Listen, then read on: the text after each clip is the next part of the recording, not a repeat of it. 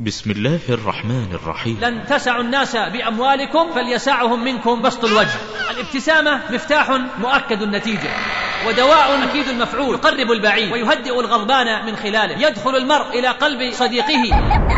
في هذا الواقع المر وفي وسط تسلط الأعداء على كل شيء وفي أثناء هذه المرارات التي يتجرعها المسلمون في كل مكان فإن المؤمن يبتسم ثقة بالله تعالى بأن هذه الغمامة لا بد لها أن تنقشع. في مقابل هذا النوع من الضحك هناك ضحك آخر. إن الغرب الكافر أيها الأحبة إنهم لا يعدون الدول التي أطلقوا هم عليها دول العالم الثالث شيئا لذا فهم يضحكون عليهم علانية ويسخرون ويتغامزون عليهم جهارا نهارا وعبر إعلامهم بل وعبر إعلام دول العالم الثالث نفسه. وأما البكاء أقول أين الشباب الذين يبكون؟ وتنهمر دموعهم؟ عند سماع آيات الله؟ أين حملة الإسلام اليوم؟ الذين إذا سمعوا ما أنزل إلى الرسول ترى أعينهم تفيض من الدمع مما عرفوا من الحق يقولون ربنا آمنا فاكتبنا مع الشاهدين. أين الرجال الذين يسمع لصدورهم أزيز؟ كأزيز المرجل. إذا ما وقفوا بين يدي الله جل وتعالى في الصلاة. من منا بكى فرحا لله عز وجل عندما سمع بنصر لهذا الدين؟ حقق هنا أو هناك. من الذي يبكي لو فقدت الأمة أحد علمائها؟ أين الذي يبكي ويتأثر ويتقطع؟ نزف البكاء دموع عينك فاستعر عينا لغيرك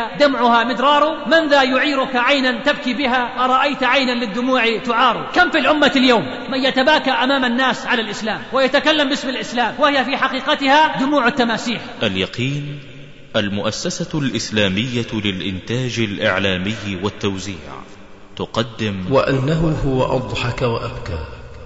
لفضيلة الشيخ ناصر الأحمد. إن الحمد لله نحمده ونستعينه ونستغفره ونعوذ بالله تعالى من شرور أنفسنا ومن سيئات أعمالنا. من يهده الله فلا مضل له ومن يضلل فلا هادي له. وأشهد أن لا إله إلا الله وحده لا شريك له. وأشهد أن نبينا محمدا عبده ورسوله. اللهم صل وسلم وبارك على عبدك ورسولك نبينا محمد وعلى آله وصحبه وسلم تسليما كثيرا. ثم أما بعد. الضحك والبكاء أيها الأحبة صفات في الإنسان. أوجدهما جل وتعالى فيه ليؤدي دوره في هذه الحياة. فكما أن الله عز وجل خلق الموت والحياة وخلق الذكر والأنثى فكذلك جل شأنه كما قال وأنه هو أضحك وأبكى. أي هو الذي أوجد أسباب الضحك والبكاء وهو الخير والشر والفرح والسرور والهم والحزن وهو سبحانه له الحكمة البالغة.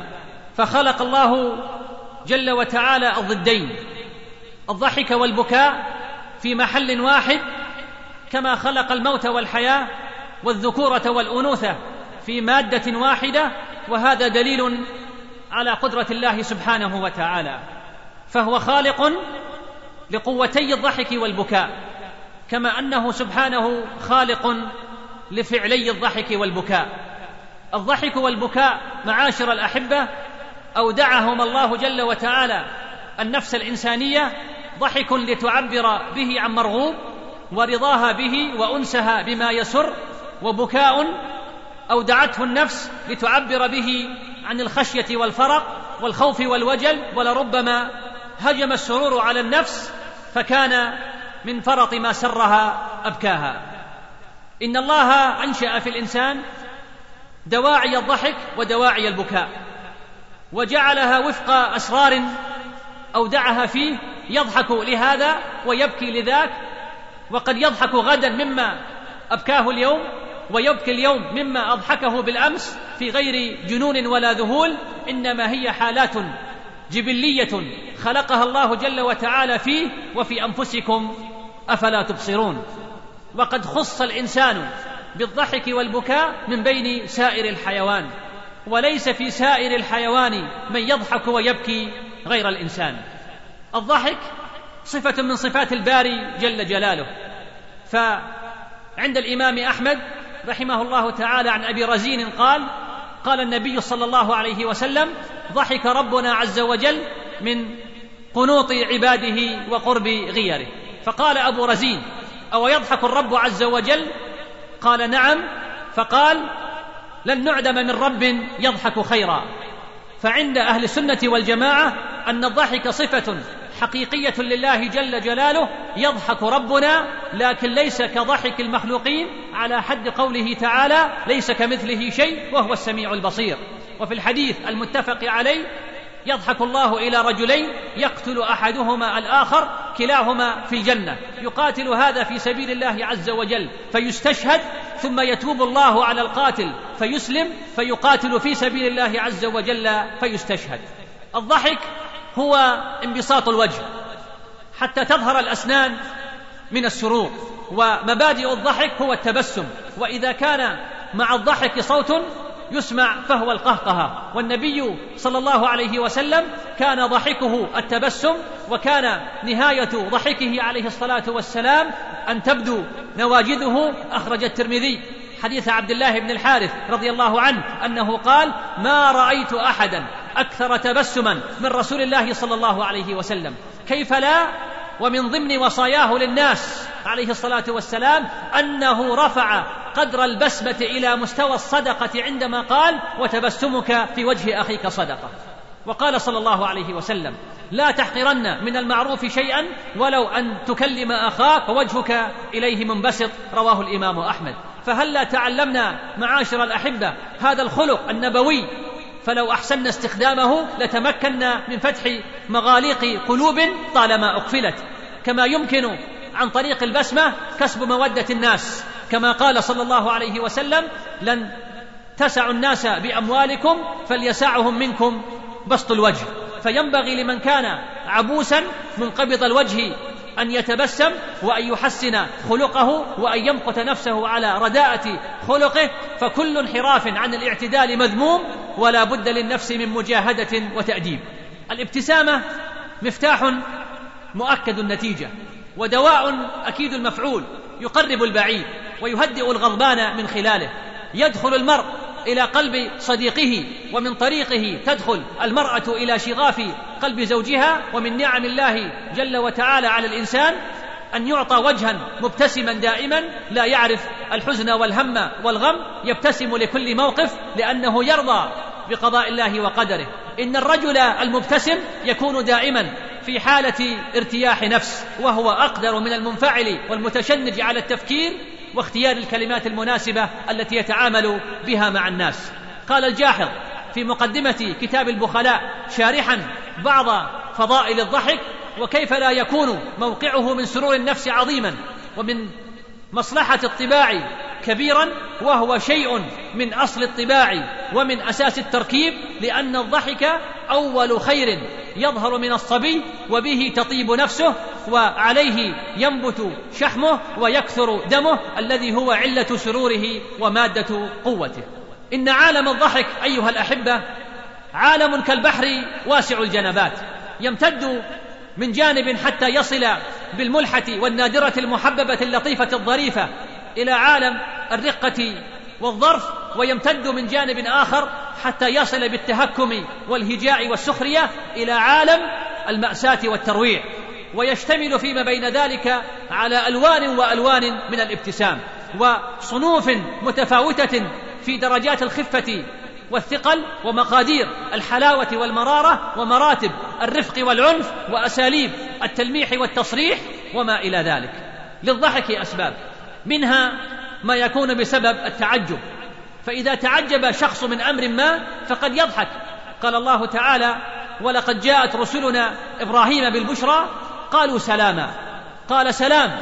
فما لبث أن جاء بعجل حنيذ فلما رأى أيديهم لا تصل إليه نكرهم وأوجس منهم خيفة قالوا لا تخف إنا أرسلنا إلى قوم لوط وامرأته قائمة فضحكت فبشرناها بإسحاق ومن وراء إسحاق يعقوب قالت يا ويلتى أألد؟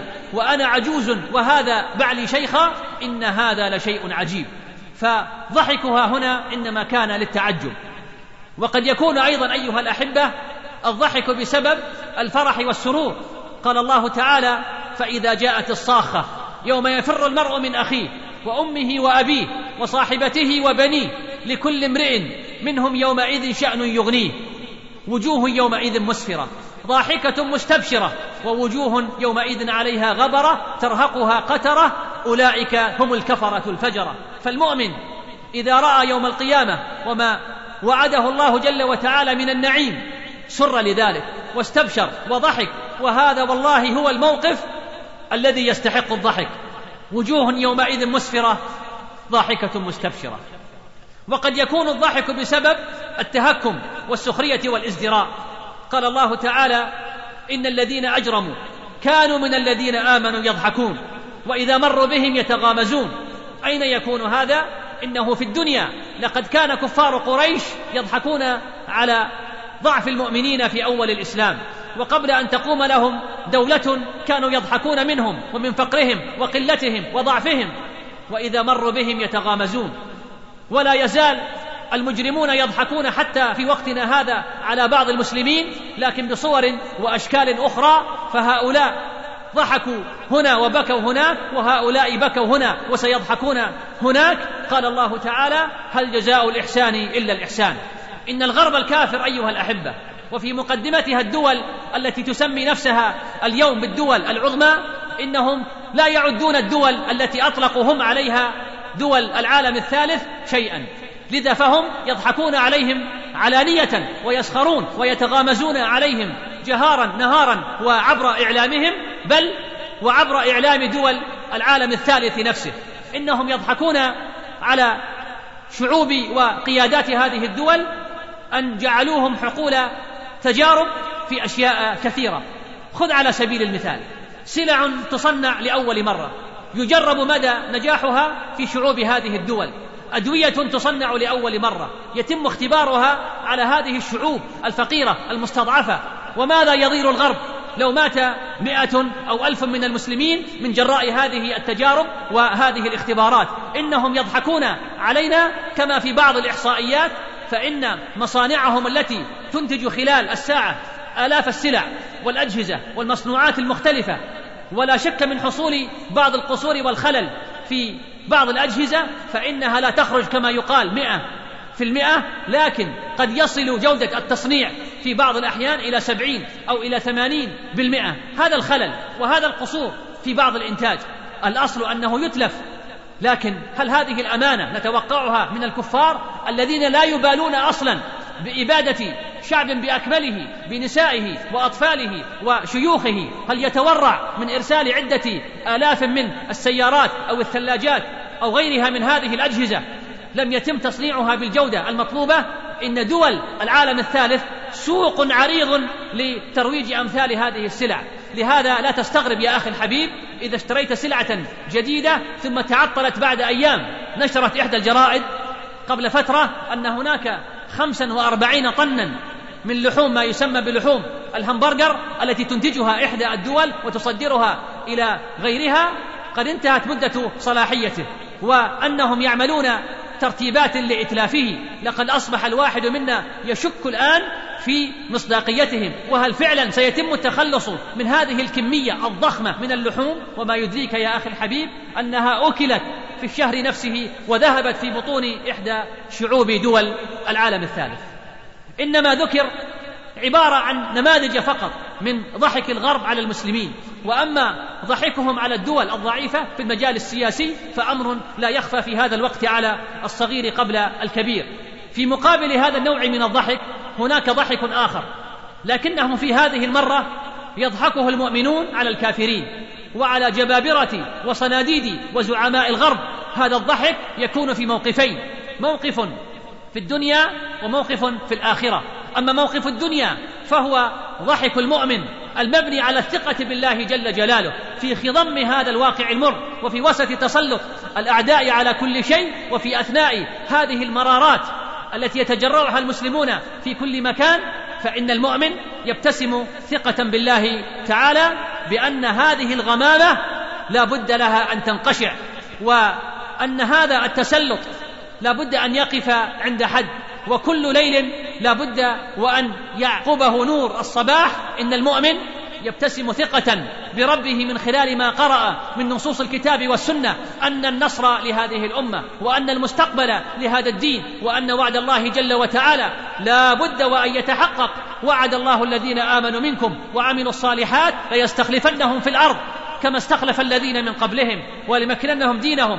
الذي ارتضى لهم ولا يبدلنهم من بعد خوفهم أمنا؟ يعبدونني لا يشركون بي شيئا. وقد أخبر النبي صلى الله عليه وسلم في غير ما حديث أنه ستبقى طائفة من هذه الأمة ظاهرين على الحق لا يضرهم من خذلهم ولا من خالفهم حتى يأتي أمر الله جل جلاله. وأما الموقف الثاني فهو في الآخرة. وهناك سيكون الضحك الحقيقي الذي يضحكه المؤمنون على كل الكفار. الذين كانوا يضحكون عليهم في الدنيا بأي نوع من أنواع الضحك.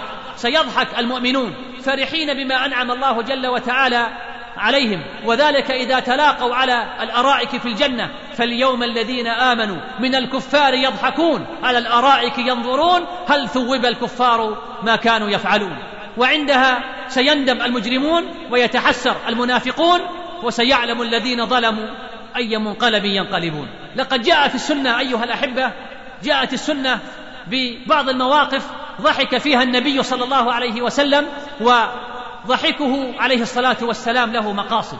ضحك نافع يربي بالبسمة ويدرس بالضحك ويعلم بالمزحة. فتعالوا نستمع إلى أحاديثه عليه الصلاة والسلام وهو يضحك. كما قال الأول ضحكت لك الأيام يا علم الهدى واستبشرت. بقدومك الأعوام وتوقف التاريخ. عندك مذعنا تملي عليه وصحبك الأقلام. اضحك لأنك جئت بشرى للورى في راحتيك السلم والإسلام. اضحك فبعثتك الصعود وفجرها ميلاد جيل ما عليه ظلام. روى البخاري في صحيحه أن الفاروق عمر بن الخطاب رضي الله تعالى عنه وأرضاه استأذن في الدخول على النبي صلى الله عليه وسلم وعنده نسوة من قريش. يسألنه ويستكثرنه عالية أصواتهن على صوته فلما استأذن عمر تبادرن بالحجاب فأذن له النبي عليه الصلاة والسلام فدخل عمر والنبي صلى الله عليه وسلم يضحك فقال عمر أضحك الله سنك يا رسول الله بأبي أنت وأمي. فقال عجبت من هؤلاء اللاتي كن عندي لما سمعنا صوتك تبادرن بالحجاب. فقال أنت أحق أن يهبن يا رسول الله. ثم أقبل عمر عليهن فقال يا عدوات أنفسهن أتهبنني؟ ولم تهبنا رسول الله صلى الله عليه وسلم؟ فقلنا إنك أفض وأغلظ من رسول الله صلى الله عليه وسلم. فقال عليه الصلاة والسلام إيهن يا ابن الخطاب والذي نفسي بيده ما لقيك الشيطان سالكا فجا إلا سلك فجا غير فجه وجاء في البخاري أيضا. من حديث أنس بن مالك رضي الله عنه قال كنت أمشي مع رسول الله صلى الله عليه وسلم وعليه برد نجراني غليظ الحاشية فأدركه أعرابي ف جبده بردائه جبلة شديدة. قال أنس فنظرت إلى صفحة عاتق النبي صلى الله عليه وسلم وقد أثرت فيها حاشية الرداء من شدة جبدته. ثم قال يا محمد مر لي من مال الله الذي عندك.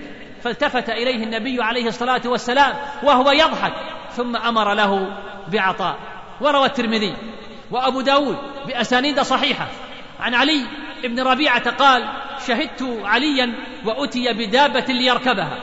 فلما وضع رجله في الركاب قال بسم الله.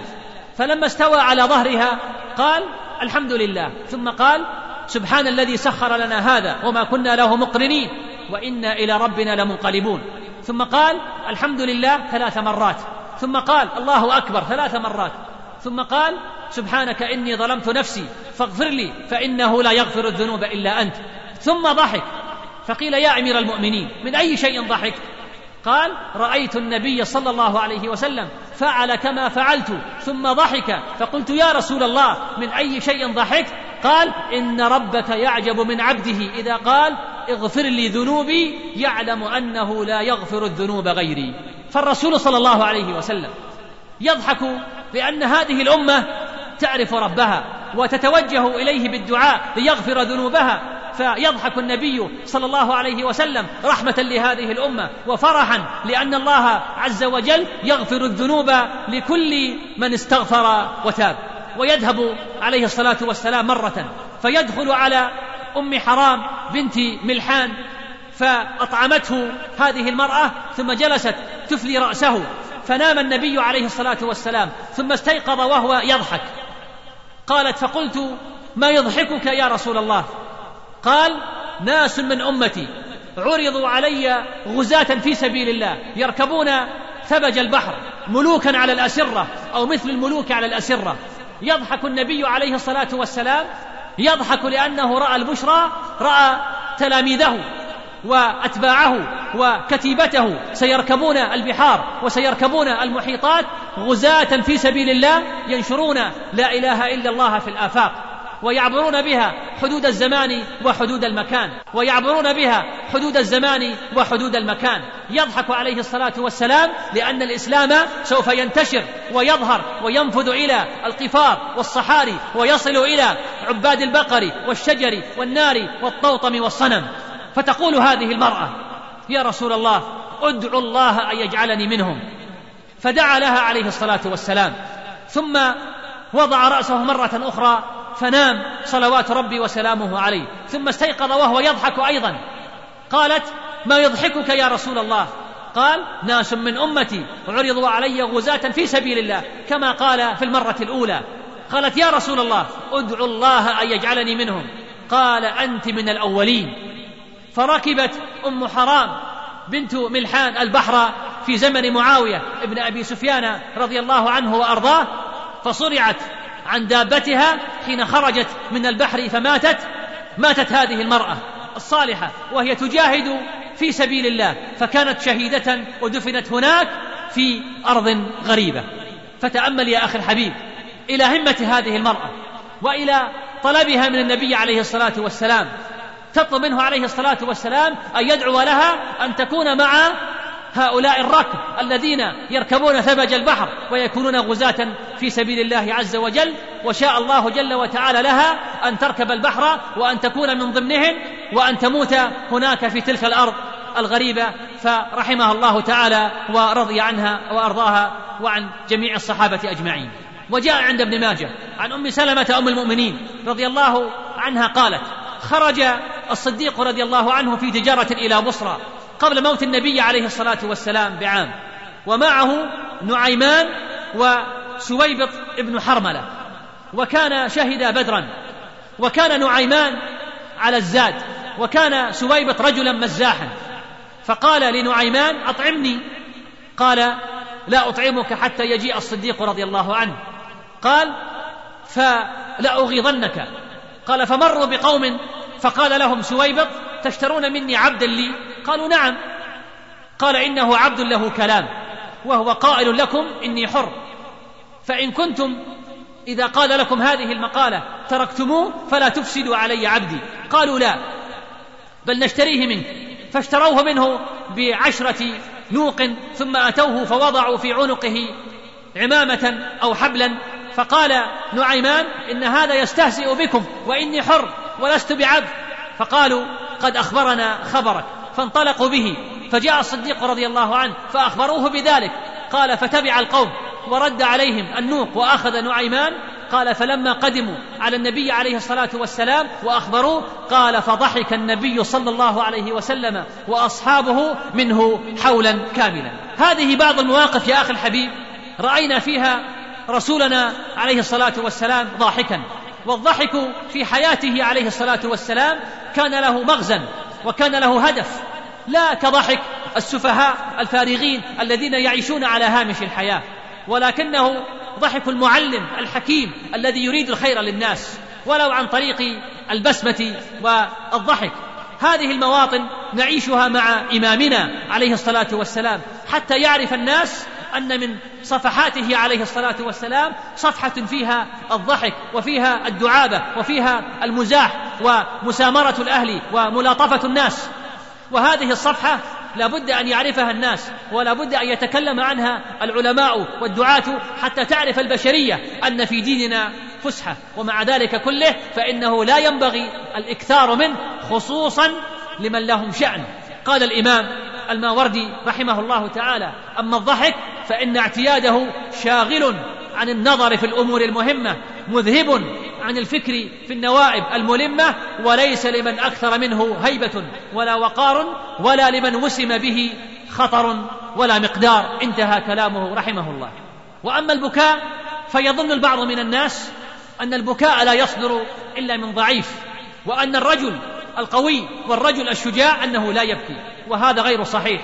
قال الله تعالى مادحا. بعض عباده المؤمنين وهم أولئك الذين يتأثرون إذا تليت عليهم آيات الرحمن فبكوا من خشية الله عز وجل. قل آمنوا به أو لا تؤمنوا. إن الذين أوتوا العلم من قبله إذا يتلى عليهم يخرون للأذقان سجدا ويقولون سبحان ربنا إن كان وعد ربنا لمفعولا ويخرون للأذقان يبكون ويزيدهم خشوعا.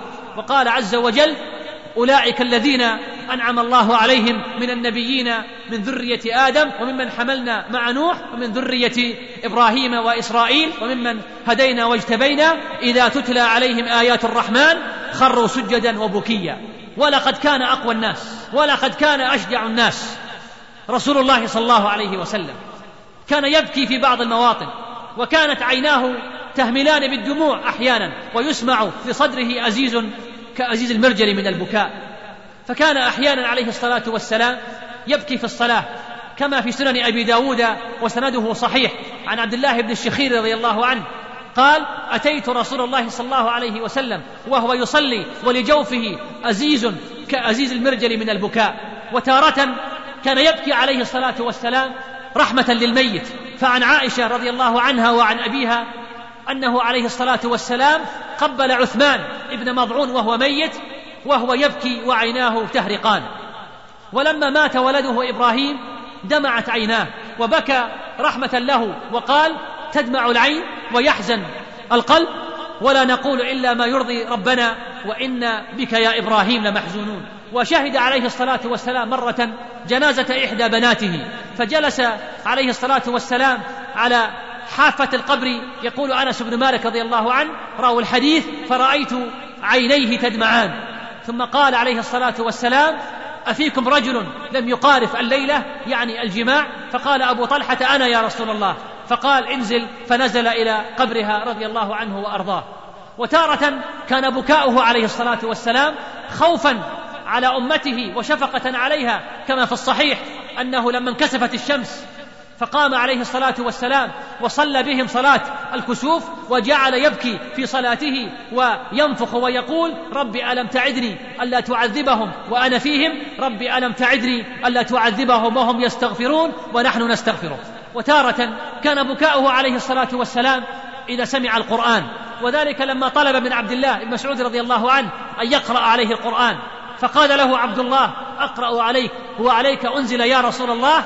قال إني أحب أن أسمعه من غيري. يقول عبد الله فقرأت عليه سورة النساء.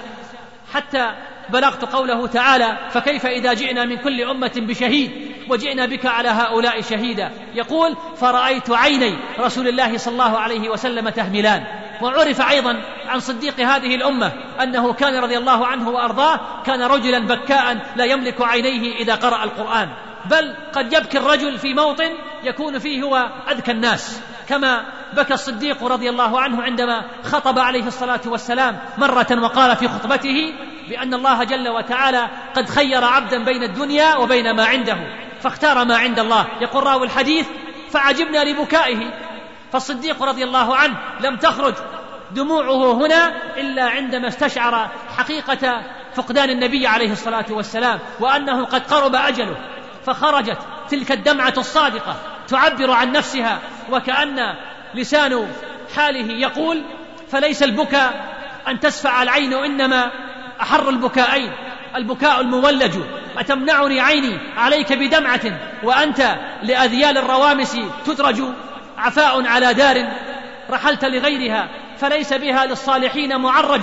لمن تستجد الأرض؟ بعدك زينة فتصبح في أثوابها تتبرج سلام وريحان وروح ورحمة عليك وممدود من الظل سدسج. أيها الأحبة البكاء نعمة تستحق الشكر. إذ كيف يتفاعل النفس مع الأحداث والمواقف؟ وبماذا يترجم الإنسان عن الحزن والأسى؟ وبماذا تعبر يا أخي الحبيب عن الخوف والخشية من الله عز وجل؟ قال عليه الصلاة والسلام اللهم إني أعوذ بك من علم لا ينفع ومن نفس لا تشبع ومن عين لا تدمع ومن دعوة لا يستجاب لها. فالبكاء من خشية الله عز وجل وصف كريم ومسعى حميد به وصف الله أنبياءه. والذين أوتوا العلم من عباده. نزف البكاء دموع عينك فاستعر عينا لغيرك دمعها مدرار. من ذا يعيرك عينا تبكي بها؟ أرأيت عينا للدموع تعار؟ لا بد يا أخي الحبيب من البكاء إما في زاوية التعبد والطاعة وإما في هاوية الطرد والإبعاد فإما أن تحرق قلبك بنار الدمع على التقصير والشوق إلى لقاء العلي القدير وإلا فاعلم أن نار جهنم أشد حرا فليضحكوا قليلا وليبكوا كثيرا جزاء بما كانوا يكسبون. فانظر إلى البكائين الخاشعين تراهم على شواطئ انهار الدموع نزول فلو سرت عن هواك خطوات لاحت لك الخيام. ونحن أيها الأحبة نبكي أحيانا بل كثيرا ويمر بنا جميعا بعض المواقف تخرج الدمعة من عين أحدنا. لكن الحق يقال بأن غالب بكائنا إنما على أحوالنا الشخصية يبكي أحدنا لو توفي أبوه أو ولده أو لو جاءه خبر مفرح فمن شدة الفرح يبكي. وكل هذا ليس بعيب. بل من الطبيعي جدا أن البشر يبكون في مثل هذه الحالات. يقال بأن رجلا توفي له ولد في زمن الإمام ابن القيم رحمه الله تعالى فصار هذا الرجل يوزع الحلوى على الناس ويضحك وهو مسرور. فجاءوا يسألون الإمام ابن القيم عن حال هذا الرجل وأنه كيف بلغ به قمة الإيمان. وكمال التسليم أنه لم يتأثر بموت ولده وصار يوزع الحلوى على الناس والنبي عليه الصلاة والسلام. عندما توفي ولده إبراهيم بكى. يقول ابن القيم فاستشكل ذلك علي.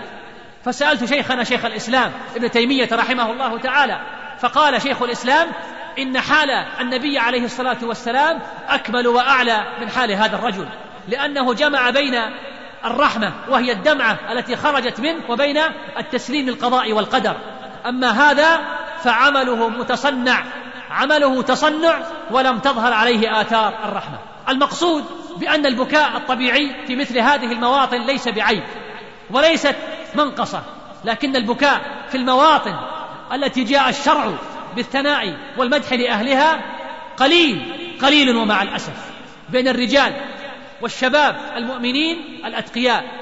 الشباب الذين يحملون راية الإسلام اليوم. نعم نبكي عند وفاة قريب وفقدان حبيب. لكن أين شباب الإسلام اليوم؟ وأين شباب الدعوة الذين يبكون من خشية الله عز وجل؟ قال البخاري رحمه الله تعالى باب البكاء من خشية الله. ثم ساق حديث السبعة الذين يظلهم الله يوم لا ظل إلا ظله وذكر منهم ذلك الرجل الذي ذكر الله خاليا ففاضت عيناه.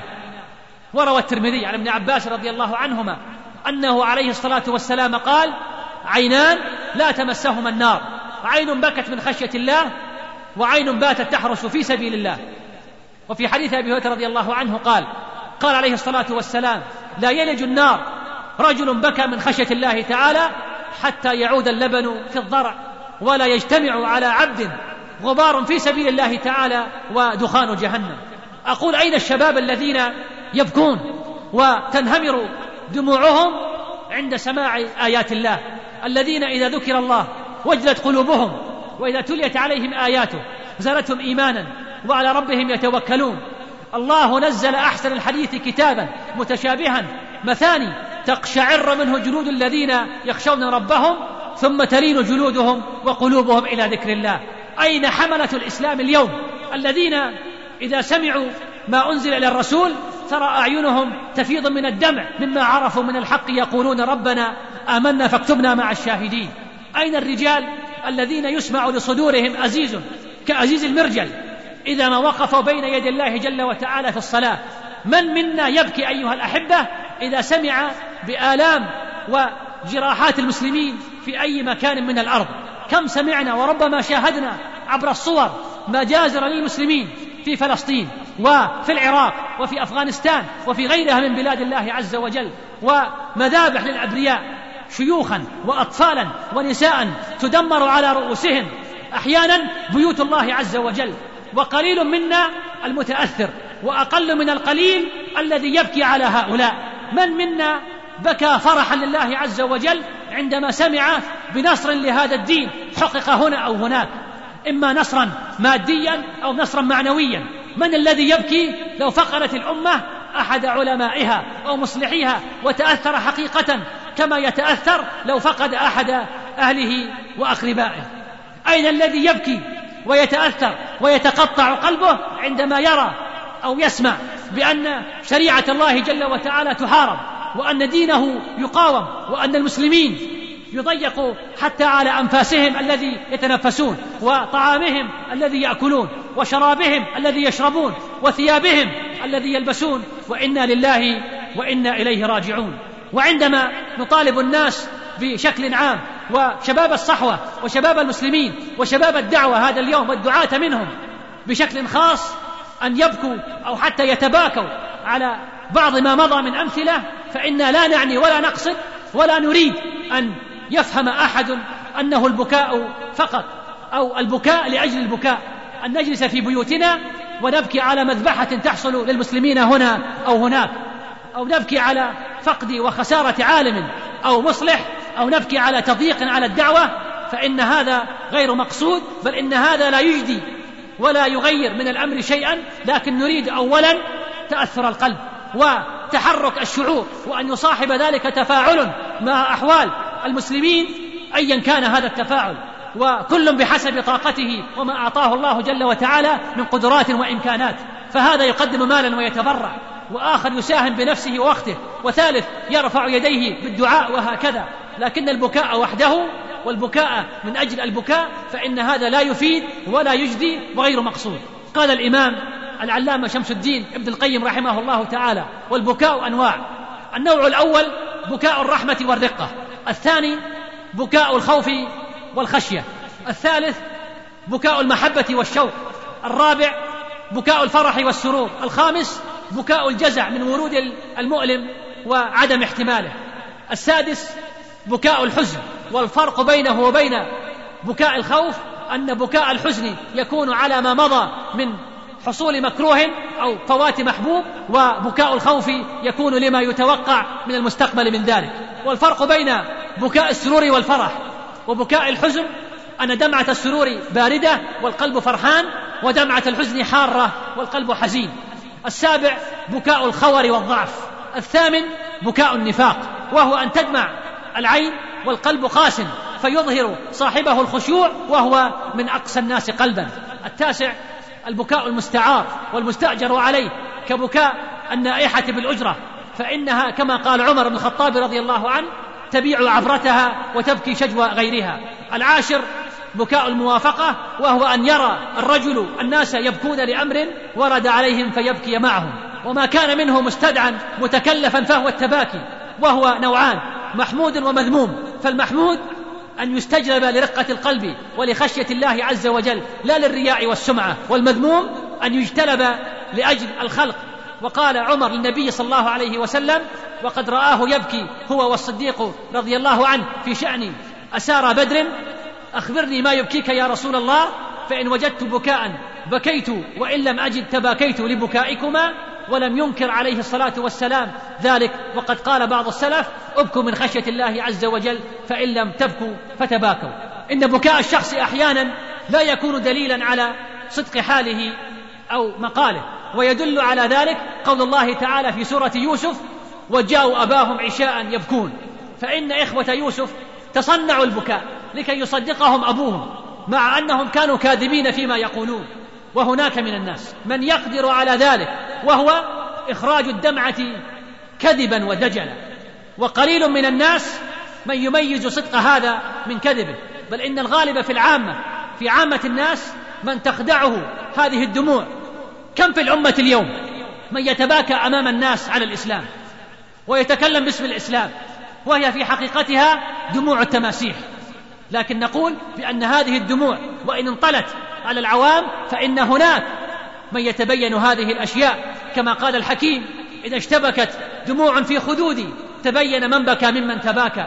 يذكر أن رجلا كان يصطاد العصافير والطيور ثم يمسكها ويكسر أرجلها وأجنحتها ثم يتركها وكان هذا عمله دائما. وفي إحدى المرات اصطاد مجموعة من هذه العصافير وهذه الطيور وكان يوما باردا. ومن شدة البرودة وشدة الرياح كانت عيناه تدمعان وهو يكسر الأرجل والأجنحة. فتقول إحدى العصافير لزميلتها وهما ينتظران دورهما في الكسر انظري إلى رحمة هذا الرجل ورقة قلبه علينا وكيف أنه يبكي وعيناه تدمعان. فتجيب الأخرى لا تنظري إلى دمعة عيناه ولكن انظري إلى ما تفعل يداه. والحمد لله أولا وآخرا وظاهرا وباطنا وأصلي وأسلم على عبده ورسوله نبينا محمد وعلى آله وصحبه وسلم تسليما كثيرا وآخر دعوانا أن الحمد لله رب العالمين. وتفضلوا بقبول تحيات إخوانكم بمؤسسة اليقين للإنتاج الإعلامي والتوزيع. هاتف رقم ستة صفر خمسة ستة ستة ستة تسعة. فاكس ستة صفر خمسة واحد واحد واحد صفر. ولا تنسوا أن حقوق النسخ محفوظة.